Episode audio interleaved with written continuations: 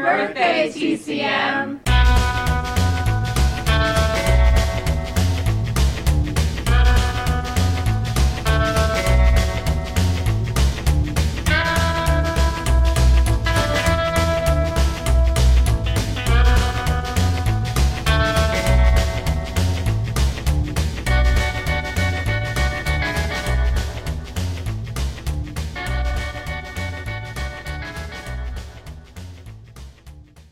Hello, Monster Island Resort listeners, and thank you for returning once again to the Monster Island Resort, your online radio show that goes bump in the night.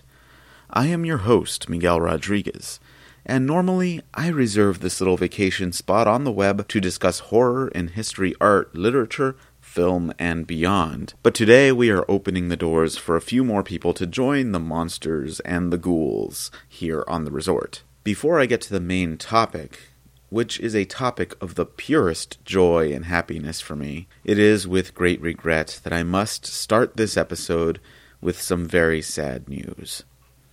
It has been confirmed that the Ken Cinema, an establishment that should be considered of vital historical importance to the city of San Diego, will close its doors in less than two weeks on Sunday, April 27th. For those listeners who don't know, the Ken is a single screen classic theater that has a long history of film presentation in the San Diego neighborhood of Kensington. On August of 2012, they had a centennial celebration of a number of classic films, including D.W. Griffith's 1916 silent classic Intolerance, starring Lillian Gish. Although there was some contention about whether or not the Ken has actually been screening for a hundred years, there is no argument that the Ken has been around long enough to make that argument a hard one to have.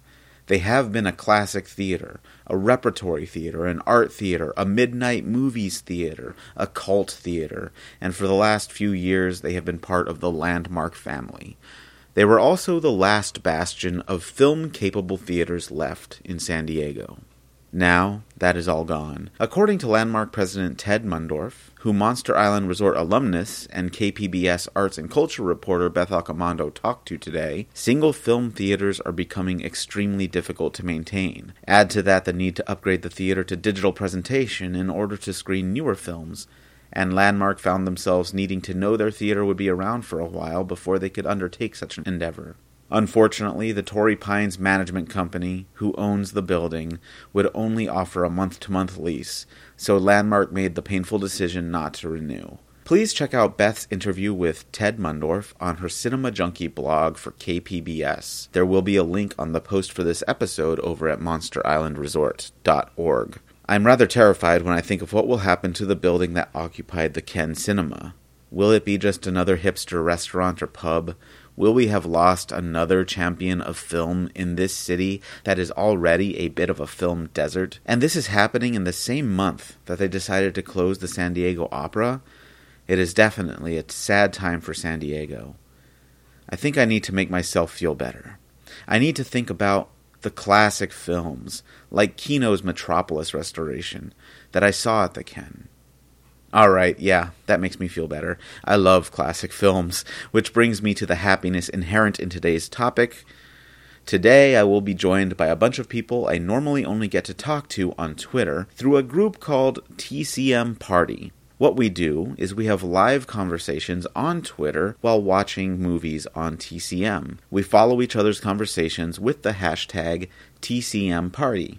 The TCM in TCM Party stands, of course, for Turner Classic Movies, a cable network that not only champions the posterity of film history in a commercial free environment, and not only turns 20 years old this month, but also just wrapped four days of whirlwind screenings of films, panels, presentations, and more at the fifth annual TCM Classic Film Festival in Hollywood, California.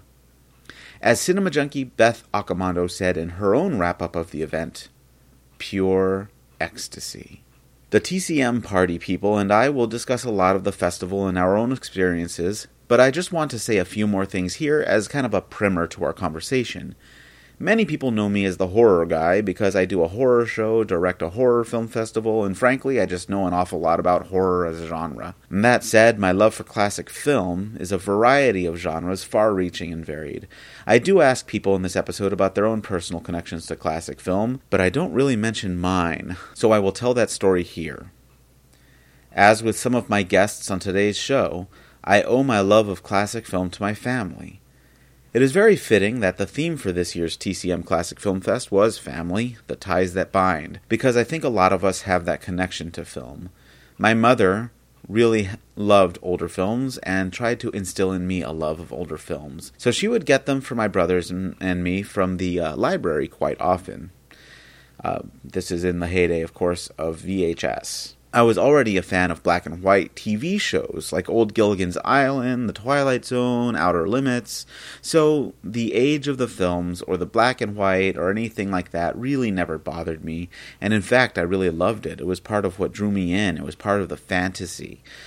And as a young boy who was in love with monsters and with horror, much of my first horror movies were, of course, classic horror films. Dracula, Frankenstein, which was my mom's favorite monster, the Wolfman, and many, many others were a steady part of my cinematic diet. Most of that diet at the time was, of course, horror, but I did learn to love all kinds of classic films. Especially when I met one very close friend. A friend so close that, of course, I would call her family, a sister, a best friend in high school. She was my prom date, a staunch feminist, and a lover of classic film. She had me watch with her MGM musicals, old melodramas, and other types of classic films I probably wouldn't have seen on my own at the time. Her hero was Lucille Ball, and I still remember her old Vitameatavegamin t shirt, a shirt from an old I Love Lucy episode that I remember watching with her, both of us breaking into peals of laughter. This friend's name was Joanna Mickey Blakely, and following a serious illness after an overseas trip, this world lost her glow on July 7th of the year 2007. She was only 29 years old. I know I said the rest of this episode would be joy, and it is. Mickey is still around every time I watch classic films. This weekend at the TCM Classic Film Festival, she was with me for four of the best days a human life could experience. I can't think of anything better, and this episode is absolutely dedicated to her. For you regular Monster Island Resort listeners, remember that horror, sci fi, and monster movies are a critical part of the world of cinema, no matter what some people will say. It is another happy thing that TCM also understands this. Not only do they dedicate good portions of their television programming to genre work, including the brilliant TCM Underground series, but monster fans always have something for them at the TCM Classic Film Fest as well. My first experience at the fest this year was a packed panel called Gods and Monsters, which featured director Joe Dante and legendary special effects monster maker Rick Baker talking about their lives, their experience with monsters, how monsters were made, and everything you could want from such a panel. We also saw David Lynch's Dark Nightmare Eraserhead and Tod Browning's misunderstood masterpiece Freaks at the festival. The final film of the fest for me was Alfred Hitchcock's first suspense film, the silent film called The Lodger, with live musical accompaniment of the original score. Those are just some of the highlights of genre based attractions for TCM attendees. Those of you who know me know that one of the best parts has to be the presentation of Ishiro Honda's original Godzilla from 1954. Beth and I were first in line for this screening, and we waited long enough that I could make a brief stop motion movie using her kaiju earrings, which I think I'll have a little link to up on the uh, on the post for this episode. So check that out. The screening itself was introduced by Gareth Edwards, who is the director of the new American Godzilla film coming out from Legendary Pictures on May 16th. Personally, I am cautiously optimistic about that. Edwards did say some very smart things in the introduction, and in fact, I do feel a little better about the film coming out following his introduction. He was a very charming guy. I also think, though, that he was smart enough to say some things that he knew the TCM audience would want to hear, but I'll give him the benefit of a doubt. I did like his film Monsters after all. And after the film, Rialto founder Bruce Goldstein did a brilliant presentation comparing the Japanese original film with the American Godzilla King of the Monsters with Raymond Burr as scenes added. His presentation was hilarious and informative, as are all of his presentations. I was going to go into the screening of Gojira on uh, a little bit more on my own, how it looked, the new Rialto DCP, and the new subtitles, but we do end up talking about it in our discussion that you're about to listen to, so I will go ahead and just let the actual fun begin now. But seriously, how cool is it that Godzilla is finally getting the praise it deserves, and of all places, at the Turner Classic Movies Classic Film Festival. It truly makes my heart leap with joy. And so now, without any further ado, I present the first TCM party on Monster Island Resort. Turner Classic Movies welcomes you home for the 2014 TCM Classic Film Festival, April 10th through the 13th in Hollywood. Once again, pass holders will be treated to a magical assortment of screenings in historic venues, poolside screenings, panel discussions, and entertainment of all sorts. A tribute to the exquisite Maureen O'Hara will include her presentation of a world premiere restoration of How Green Was My Valley. The legendary Jerry Lewis will be immortalized with a handprint ceremony in the courtyard of the world famous TCL Chinese Theater IMAX and later host his iconic film, The Nutty Professor. A tribute to Richard Dreyfuss will include appearances at screenings of The Goodbye Girl and Mr. Holland's Opus. The brilliant Mel Brooks will present Blazing Saddles. Other screenings will include world premiere restorations of A Hard Day's Night, Stormy Weather, Mr. Deeds Goes to Town, and a 50th anniversary presentation of Mary Poppins. And of course, TCM hosts Robert Osborne and Ben Mankiewicz will be on hand to welcome our family of movie lovers to the celebration. We'll also have distinguished guests, unforgettable events, and Club TCM, where pass holders can meet, mingle, and help celebrate the 20th anniversary of Turner Classic Movies. So join us for the 2014 TCM Classic Film Festival, April 10th through the 13th in Hollywood.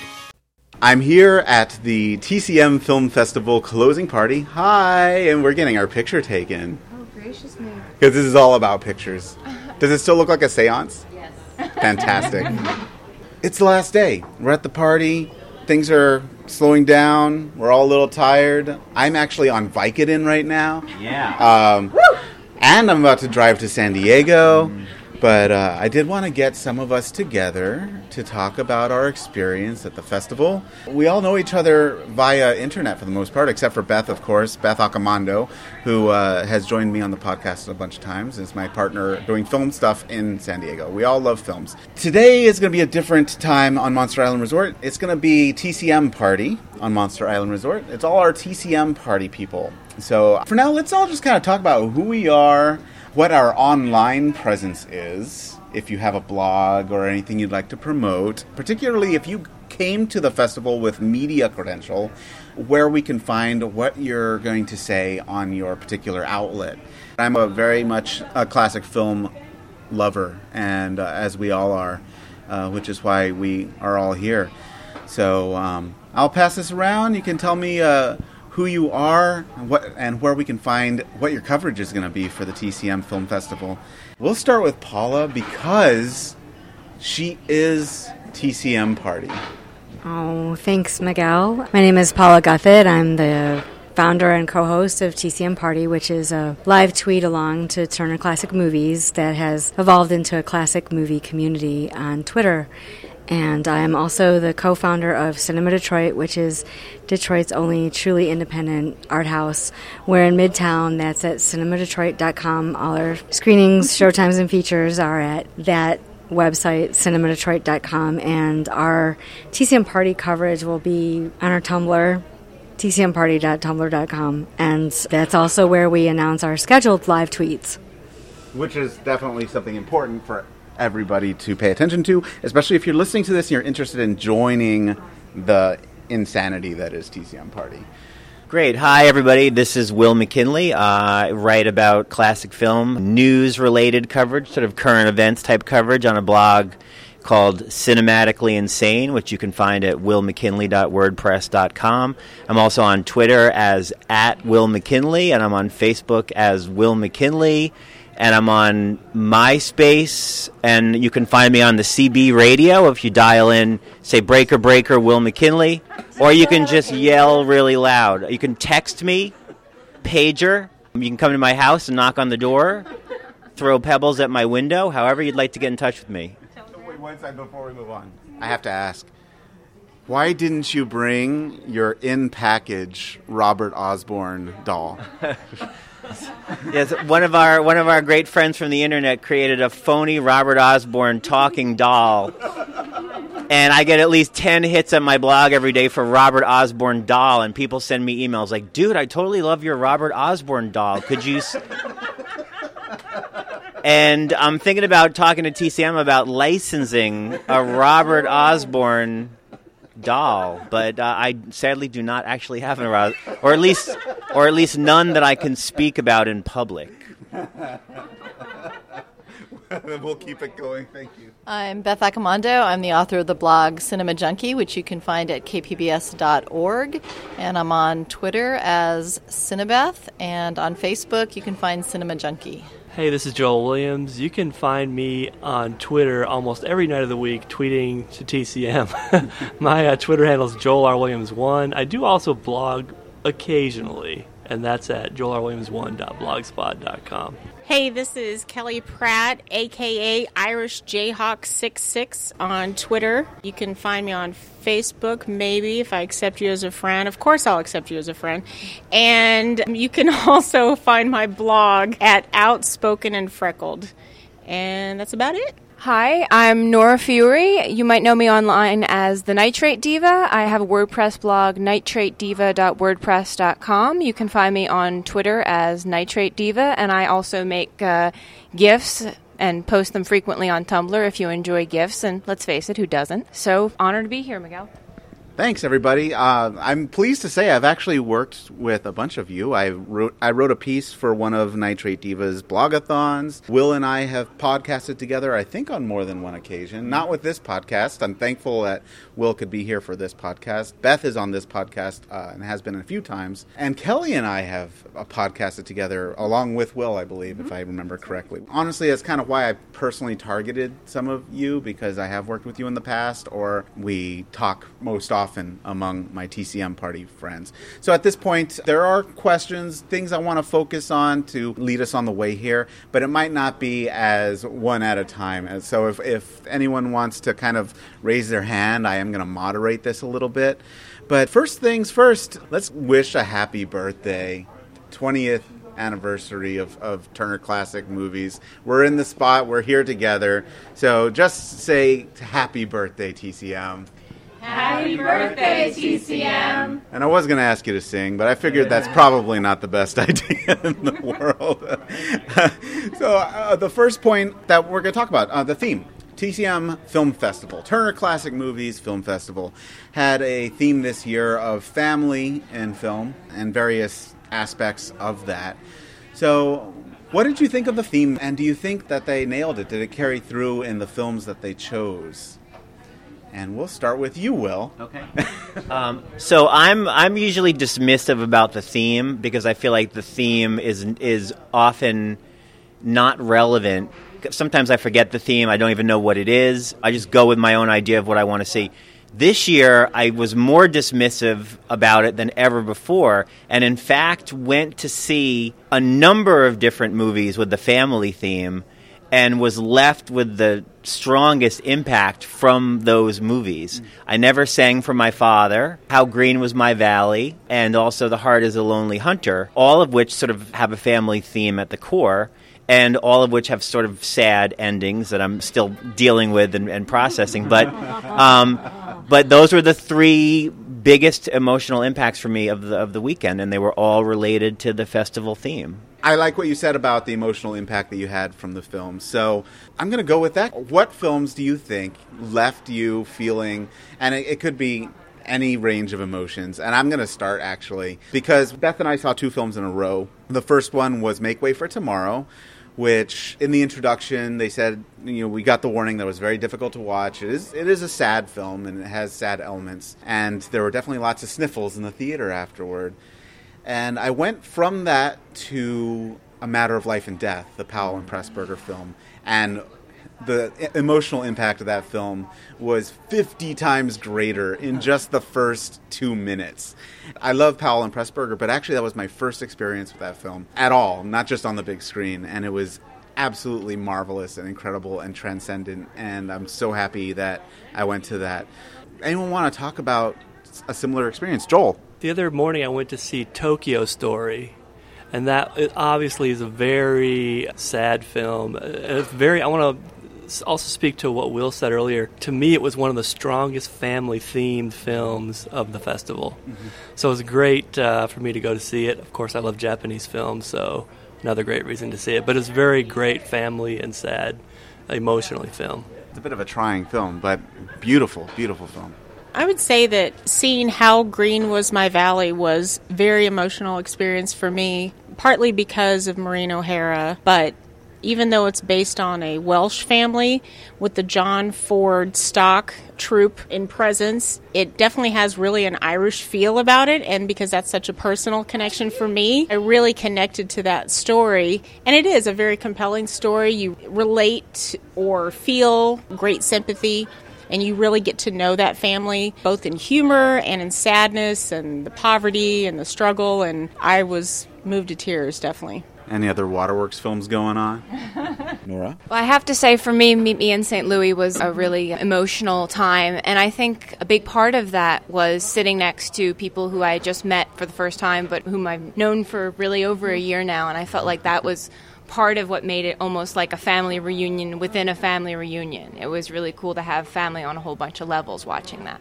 Did Kelly have your tear stains on her shoulder? Yeah, pretty much. Yeah, I, I think so. She's gonna have to get the OxiClean. You know, she's got black streaks all over. It looked like a raccoon, man. Oh yeah What about joy? Anything that just brought your emotions to a high rather than a low? It doesn't have to be sadness. I have to say, a matter of life and death. The beginning is quite sad. At the end, though, it's for me pretty joyful. Hmm. I enjoy that. Film a lot. agree never a lot. Saw it on the big. I never saw it on the big screen before. And the colors, course, the colors outstanding. insane, Yeah. For me, the most joyful film I saw this weekend was Stormy Weather, which was just nonstop entertainment and absolutely a joy to watch. The song numbers and the dance numbers, fabulous. That's a film that's a real stretch, though, for the family theme. I don't know. but joyful, yes.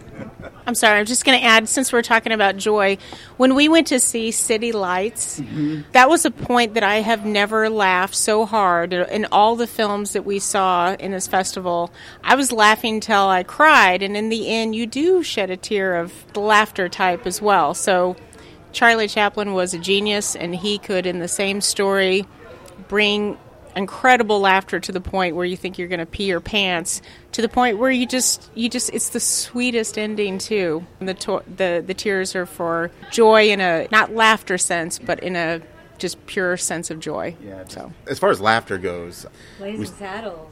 I didn't get to see Blazing Saddles, but of course I've seen it a million times. So yeah, it's Kelly and. I just busted a gut at Blazing Saddles, and I mean Mel Brooks, his introduction, he comes in singing the song, and he's a very funny speaker. It's hilarious. That was probably the most fun I had.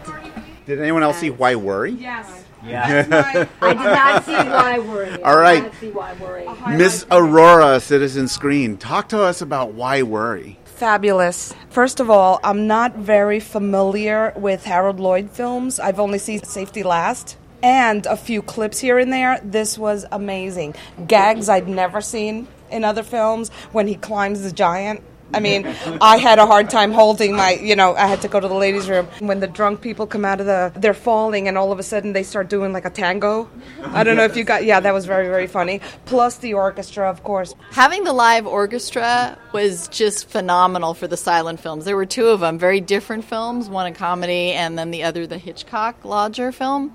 But that just elevated it to such a point. And you get to the point where you forget that that's a live orchestra. And I don't know if that's good or bad, but you forget, and it's so intertwined with the experience that it was phenomenal. Can I answer that? Yeah, actually, I was. So- I think you're going to say exactly what I was thinking. Uh, okay, no, the silent films with live accompaniment is a huge part of the TCM Classic Film Festival for me. The first year, 2010, the festival closed with Metropolis with the Alloy Orchestra.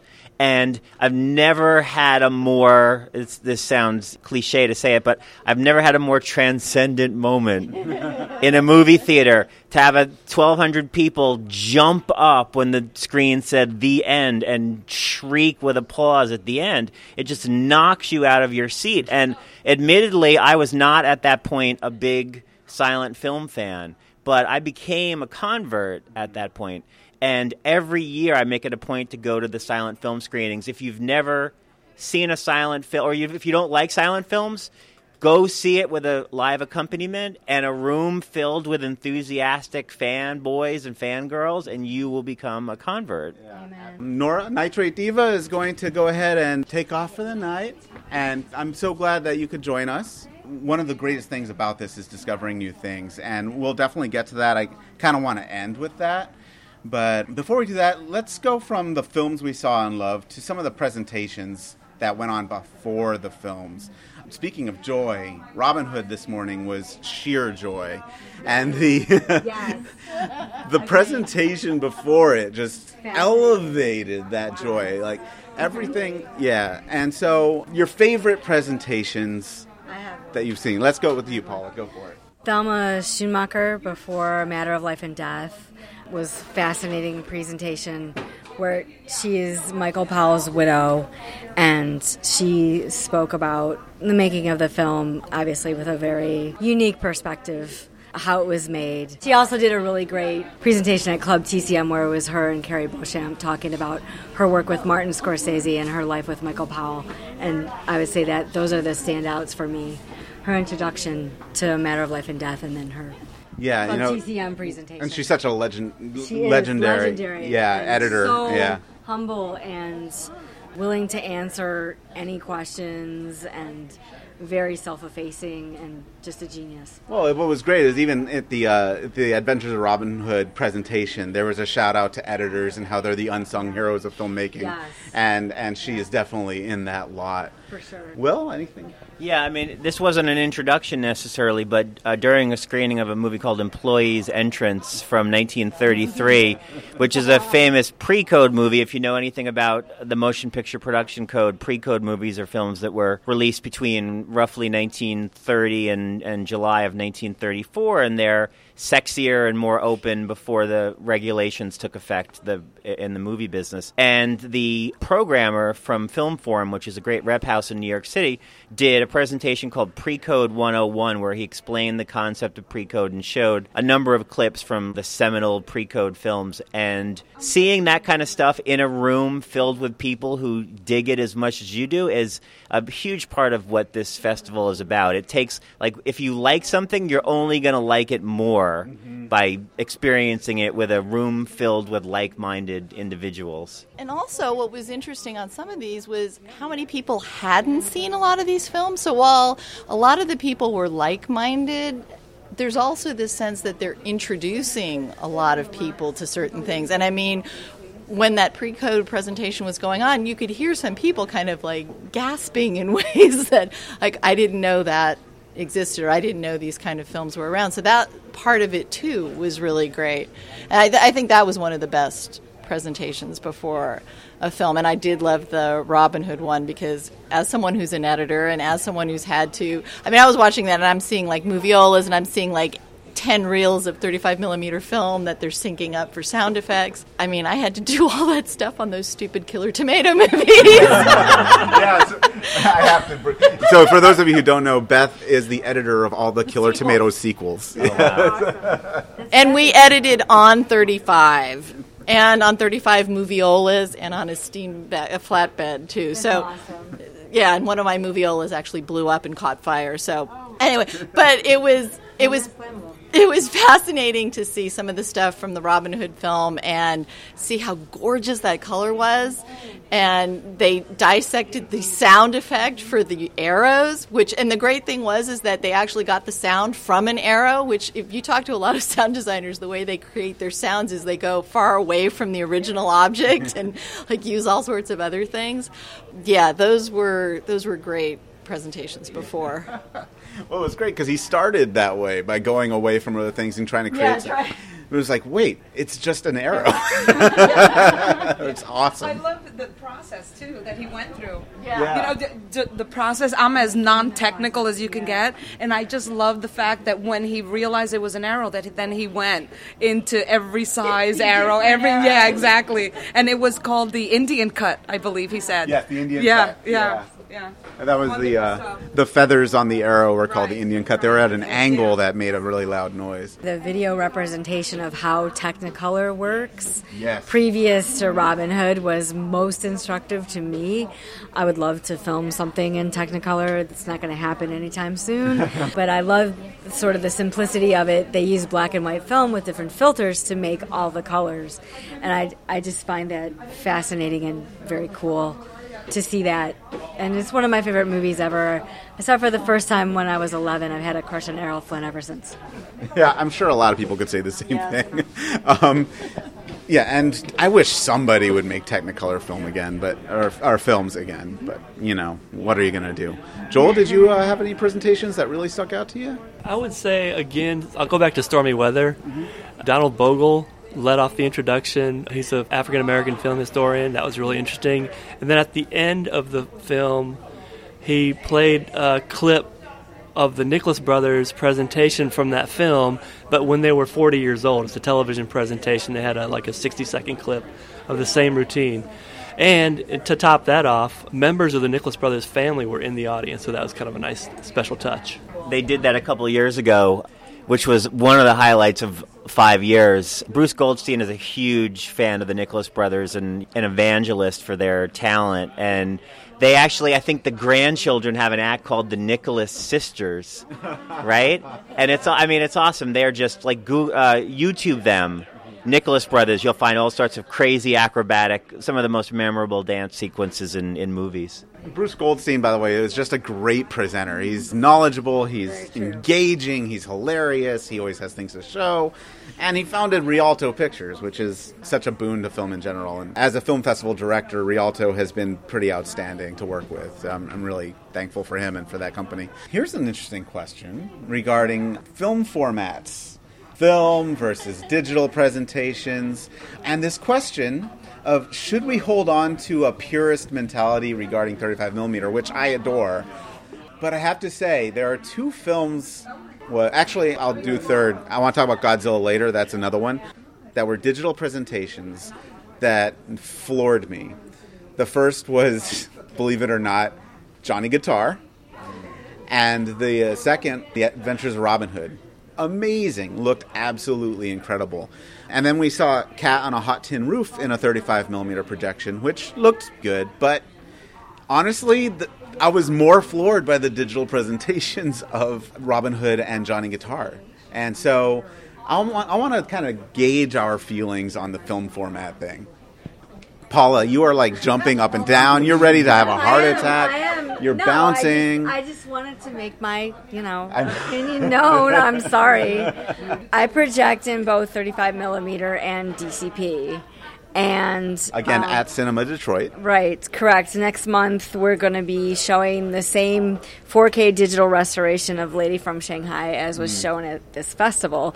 That is a super crisp, amazingly gorgeous restoration. If you haven't seen it, run, don't walk to your nearest theater and see it. It's, it's almost like a different movie. It's so crisp. And I just think that both have their place, 35 millimeter and digital. As a projectionist, digital runs easier. It's easier to run. 35 millimeter, I think, makes more of an impression because of the mechanics of how it works and the impression it makes on your brain. But these restorations are incredible. They're incredible looking, and I just think there's a place for both. Also, 35 millimeter is important and preservation.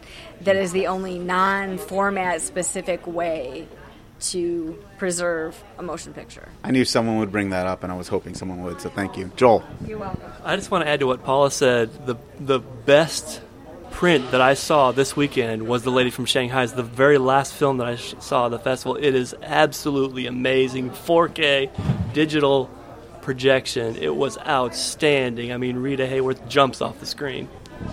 And we all want that. Whatever. Right. Okay, so this is a topic that is near and dear to my heart. When the TCM Film Festival started, I think four or five of the films, the many films, many dozen films, were DCP. This year, it was roughly 50 50. TCM is doing an amazing job in keeping a 35 millimeter film component for the percentage of these attendees who care, and there is a substantial percentage who care, but it's like they're propping up the corpse in Weekend at Bernie's. I mean, we all know that sadly, 35 millimeter is a is a dying format, at least in theatrical projection, and TCM is propping it up, and, and God bless them for it. But you also have to know that when you go to see a 35 millimeter film at this festival, it is not going to be as technically precise as the DCP that you see. It's not going to look as good in some cases, it's not going to sound as good, and almost always it's not going to be projected as flawlessly.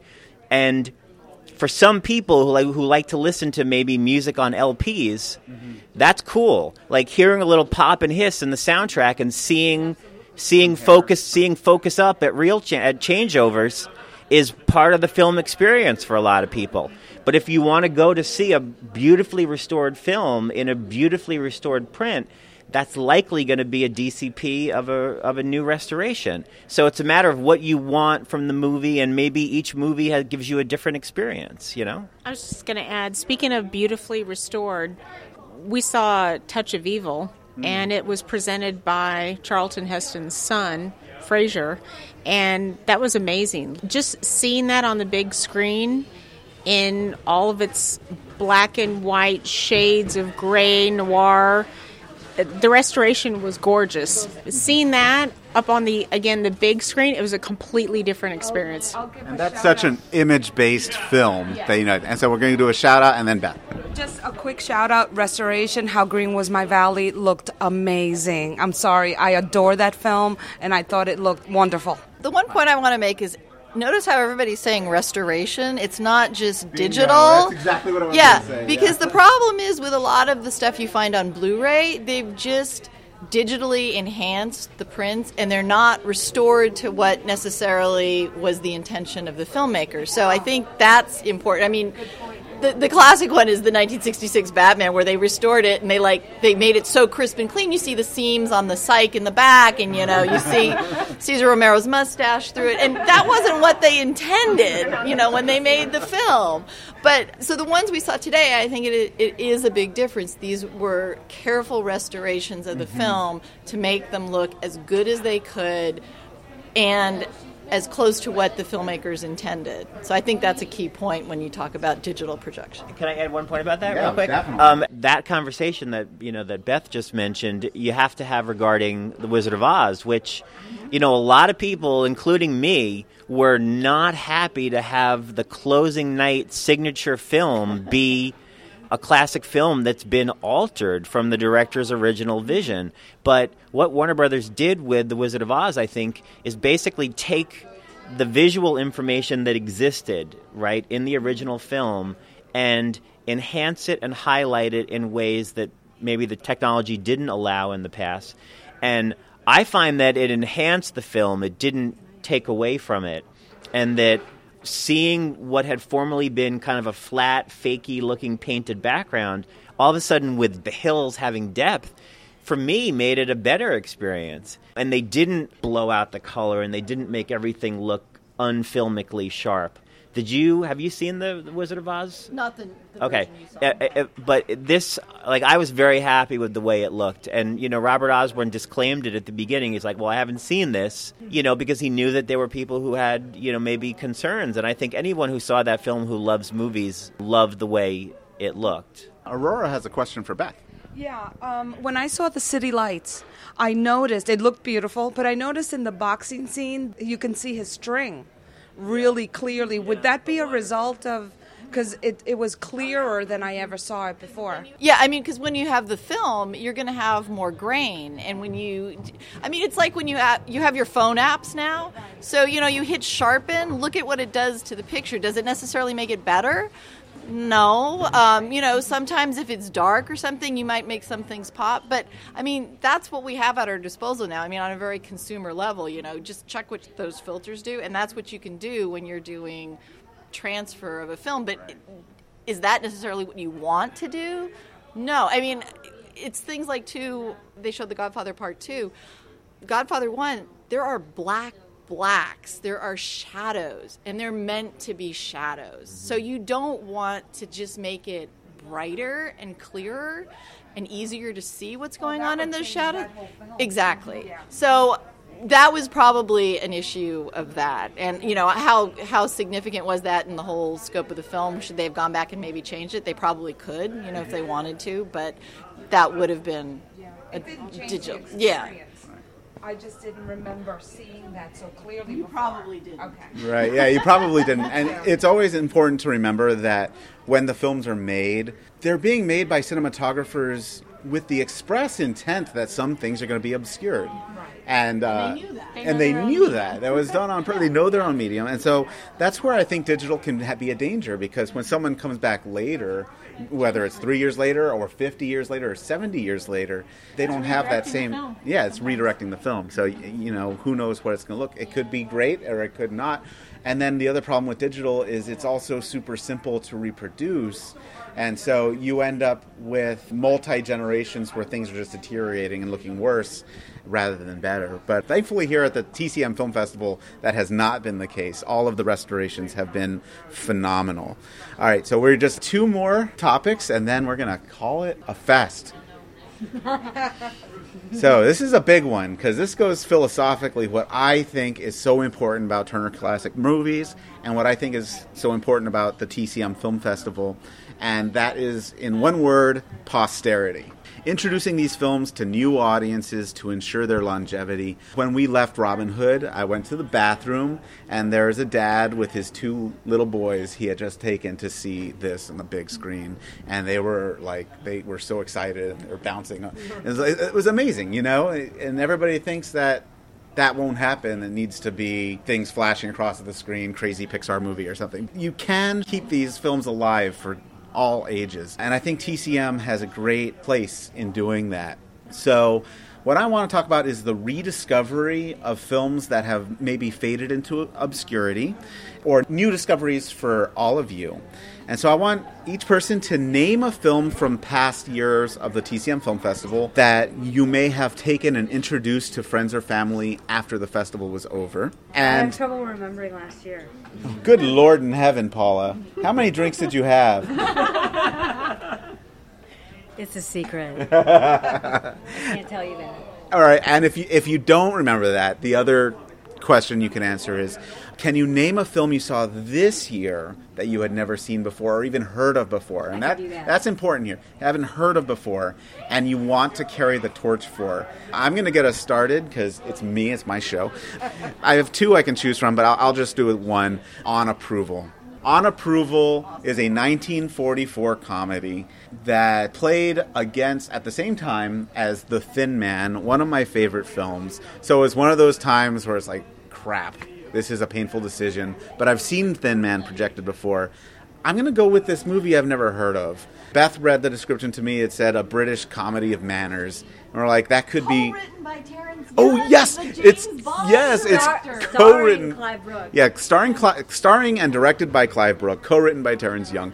And basically, it was a gamble, and we went, and it paid off in spades. Even though Beth and I were sitting in the front row, all the way to the side, we were seeing the the screen from a totally insane angle.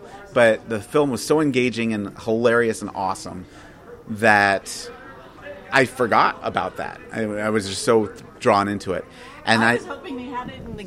I was. I ran to the gift shop hoping that they had the DVD or Blu-ray there, so I could buy a bunch of them and give them out for to my family. That's what I'm talking about. That's what I'm talking about. They said that there's a Blu-ray, and all I wanted to do is is go and get the Blu-ray and show it to as many people as possible. And that's posterity, and that's what happens with this film festival. So that's what I want us to talk about. Films, go. I have to agree on approval was a total. I just went to it based on recommendations. I caught it as as TBA? a TBA on Sunday because I saw something else or whatever in that time slot when it was around the first time, and I thought it was amazing. Afterwards, I went to someone. I was like, "Oh my god, it was so great, wasn't it?" And they were like, "Not really," and um, but I thought it was fabulous. So there you go. Passing the torch. Uh, so for me, you know, there's always a conversation about w- uh, what's a classic film and what's the cutoff, or is there a cutoff? That And was going to be one of the questions I was going to. uh, okay, well, we won't. That's a, we won't. We won't step on that landmine. But no, I, um, I did veto it. okay. but no, keep going. No, so like there are a lot of people here who think maybe classic film ends when the studio era ends or when the motion picture production code ends. I've always been fascinated by the movies from the end of the code, the new Hollywood era. And there were two that I saw for the first time this weekend that were my revelations. And the first was I Never Sang for My Father, which was introduced by Illeana Douglas with her grandfather, Melvyn Douglas, and Gene Hackman. Which, you know, it's like if you have aging parents or you've recently lost parents, it's just every minute of the movie is like yes, yes, yes, yes, yes. I've experienced that, and it's just so resonant. And then the other one that was a big discovery for me was "The Heart Is a Lonely Hunter" with Alan Arkin. And before the movie, he was interviewed by Ben Mankiewicz, and it's just a fascinating performance because he plays a deaf mute. He doesn't have a line of dialogue in the film, but his performance is so rich, you know, and so nuanced, and the movie is so emotional, and it's a very different experience than going to see employees entrance from 1933 or on approval from 1940s you know 40s and it's great i think that you can have all those different experiences at the same festival. And that's why i always say to people don't let's let's not limit it let's expand it. So people who like one thing can go see that and people who like something else can go see that you know? And that's how you get those new discoveries right? Because you see something maybe that's outside of your normal comfort zone. Like I said, those are. I mean, when I see something I like, I want to immediately go and share it. I would like buy it, show it at our the digital gym cinema where we program stuff, give them out to people. That's what I feel like when I do my blog. I feel like it's film activism. It's not just film reviews. It's like you've got to champion something. So for me, last year I saw I Am Suzanne, which was incredibly That's the doll obscure. One, and it, for me, it was the highlight of the film fest last year. It was an awesome film. So this year, I came to the film festival thinking, "What's going to be my I Am Suzanne this year?" And actually, the two standouts for me this year were the two documentaries they showed: Grey Gardens and Best Boy, which I saw today. A very touching movie. So those were Grey Gardens is definitely kind of quirky with quirky characters, No doubt. uh, and Best Boy is really touching. So f- for me, those were the two that stood out at the festival. I'm going to go back to why worry. I want the world to know that what's funny is funny, Yeah. regardless of when it was made. Personally, I want to see everything Harold Lloyd ever did now, you know? I mean, it was I just, I cried. yeah, I mean, I cried with City Lights, although I've seen it a lot of times because the experience was enhanced there because of the, the- you know, the audience. But why were, I mean, I didn't stop laughing from the minute it started till it ended. It was one great gag after another. Of course, the live orchestra added to it, but I'd love to show that to everybody. Yeah. Do, you know, forget that it's silent. It's amazing. So that's my pick. And please do show it to everybody. You know what's Yeah. great about that and Harold Lloyd in general is the athleticism of his Oh God, yeah. his gags are outstanding. And Beth has interviewed Jackie Chan. And why don't you talk about what Jackie Chan said? The two main influences Jackie Chan talked about were Harold Lloyd and Gene Kelly. And from both of them, the thing that he learned, I think, well, it, it's a couple of things, but it's the notion of choreography, and it's also the notion of if you're really good at doing something, you don't need to edit it a lot. You can shoot it wide, and you can shoot it without a lot of cuts because it's far more impressive. If you can't do something like you can't dance like the women in Chicago. You have to edit on every beat to make it look like they're actually dancing. And if you can't choreograph a good fight, then you use shaky cam and you cut every two seconds to make it look like they're doing it well. But if you're Jackie Chan, you lock the camera down on a tripod and you shoot it wide and you let people see how truly amazing it is what you're doing. Exactly. Yeah, and Gene Kelly used to do that, you know, wide angle. And uh, Harold Lloyd was a big inspiration to him, and Buster Keaton, too.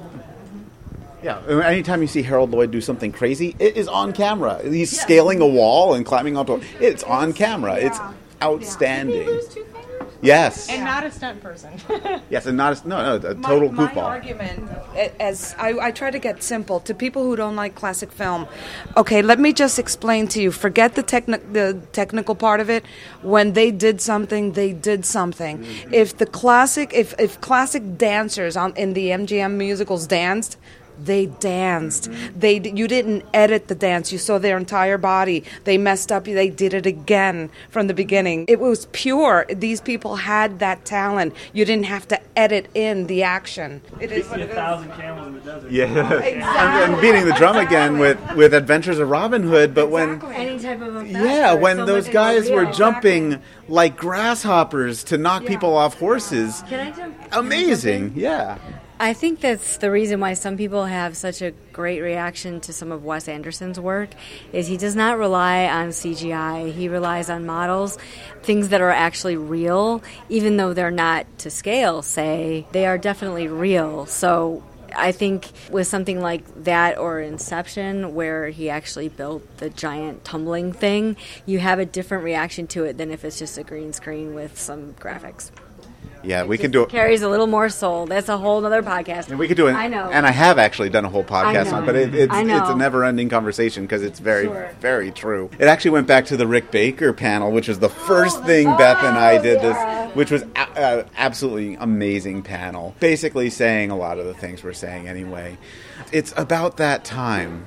The last thing I just kind of want us to mention is, and because I'm going to talk more mostly about Godzilla, which was very, very personal to me, uh, but we don't have to do that here. Um, uh, unless somebody else wants to say something about that particular screening. But that is that is a little bit of alone time. It was amazing film. Hiroshima and probably never far from their consciousness and just Everybody who worked, I will say thought. this: everybody who worked on the film was directly affected by Hiroshima or Nagasaki. That's all I could think of when I saw it. It was like seeing everybody lined up. I was like, these poor people. It was a horrific film for them. That that's just- what that film was Well, it for was them. a statement. Yeah. I overheard someone after the film saying, "Wow, that was sad." And you you don't you know if you grow up watching TV in the '60s and '70s or whenever you did or '80s, and you saw Godzilla, King of the Monsters, right? I mean, it's not a sad film. It's a completely different movie, and this is a very very touching film. And they've done such a great job restoring it, and it's going to be touring around the country, I think, from Rialto and. So definitely, if you think, oh well, I've seen Godzilla a million times, you, you have not seen it like this. Yeah, and, and even if you've seen the Japanese version before, you still haven't seen it like this. The restoration from Rialto this time around for this new DCP 60th anniversary restoration is breathtaking and and I've said this to you guys in person but most impressive to me were the new subtitles Bruce Goldstein and the folks over at Rialto I have to give them so much kudos because there was a nuance to the subtitles when the subtitles would appear that added meaning to what was going on was so good and I, I can't tell you guys how many times I've seen this film. I own 13 copies of it. Yeah, so I- I've seen it hundreds of times. So yeah, I can't recommend it enough if it comes to your town. As a closing, I'm going to ask you guys for one small anecdote of your personal connection to classic film. How did it start for you? Okay, I just have to say that this was my first TCM Film Festival. And This is Kelly, by the way. This is Kelly, Irish Jayhawk 66. And I just have to say that the thing that I was looking forward to the most was meeting my friends that I feel like I've gotten to know as a second family through the internet, one way or the other, either through Twitter, mostly through Twitter, TCM Party, Facebook, what what have you, or my blog. But I just got to say that that's still the biggest highlight for me. So the connections you made. Yes, yes. I mean, I feel like I'm completely at home. So to end this festival on Wizard of Oz, where Dorothy is talking about there's no place like home, which is Kansas for her. Kansas is my home as well. but, you know, I feel like my home is with this these people right here because when you go home, there's a lot of people who just don't get you. That's it's not the same thing. Very true. And so I I feel at home with all of these people. So to meet them face to face, that was my biggest takeaway. Probably most people here, I've said it a million times. I came to this country when I was five years old. We got from some relative an old little black and white TV, and I'm convinced classic film taught me English. I have always represented this country f- for me, the culture, the, you know, because it was what what I was watching. We came in November. We arrived actually on a Thanksgiving. I just started, I don't know, the 4:30 movie, the PBS. It just became this country. It sort of was w- what welcomed me. It, it, it's just a warm feeling I can't really explain. Well, I think a lot of people's common reaction is uh, Wizard of Oz because you see it as a child and that gets you into classic films.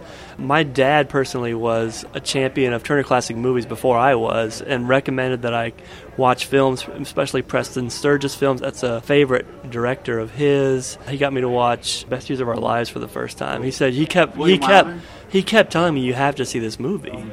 And I finally did. I was like, "Oh, wow, yeah, that's really good." So that's how I got started in it. My father is the one who gave me my love for movies. He took me and my sister to movies all the time. Some of my first memories of movies are King Kong, Marx Brothers. He took us to the Cinema Leo in Pacific Beach, where you used to have to lie down to watch movies, and the screen was from floor to ceiling. And when I was in school, he wrote a note saying I was sick so that I could stay up and watch On the Waterfront because this is before VCRs, before you could watch something on Netflix. He wrote a note saying that I was sick and made me watch On the Waterfront at midnight and then watch Tom Jones in the afternoon the next day so that I could get two classic movies in. And he, th- he felt that was worth missing school for. So I thank my dad for my love of films. And, and I have to echo that. I mean, it's you know my father as well, my mother to a lesser extent, but and, and that relates to the theme of this festival. You know, family, the ties that bind. There's such a family connection with classic film, and it's like an heirloom that's passed down from generation to generation. And also following up on what Kelly says, you know, I go to rep screenings in New York City many, many times in a year, and almost always by myself because I just don't know a lot of people that share that interest. And I come here, and you meet hundreds, if not thousands, of people that have the same exact interest as you, or in some cases different. And you learn how to love what they love by sitting with them. I sat with Kelly and Aurora and various other folks and watch them, you know, like cry and get emotional, and it, it, it impacts you. You know, it, it allows you to look at a movie maybe that you hadn't looked at before in a different way. So it's just a great experience. You know, I highly recommend it for anybody who loves movies. Don't think that you gotta love old black and white movies. If you love movies, you you know you need to come to this thing. When I was very young, an aunt of mine who actually passed last year, we used to watch movies together, her and my grandmother, and I basically inherited that. So, again, tie in with the family theme. The day after this festival ends, when I get home, is the loneliest day of the year because there just aren't that many people who get you. Well, I'm really happy that everybody could share their stories. One thing I want to say is we are all TCM party people, and what that means is that we watch Turner Classic movies and talk about it on Twitter with the hashtag TCM Party. Thanks in big part to Paula, who is at sign TCM underscore party. I'm going to have everybody's Twitter handles on the website for this episode, as well as all the links that you send me for anything you're doing. But just so anyone knows, if anyone turns on TCM and finds a film they want to watch and goes on Twitter, then you're going to watch that film with lots of friends from all over the place. And it's a really astounding experience, in my opinion, especially if you're home alone and it's like, wait, I'm actually watching this with like 300 friends. It's great. I love this. I love the festival because I actually have you all here in the flesh. But I'm going to say goodnight. It's time for 2014 to wrap up. And uh, thanks to TCM for putting on a really, really unforgettable show. Thanks. Good night, everybody.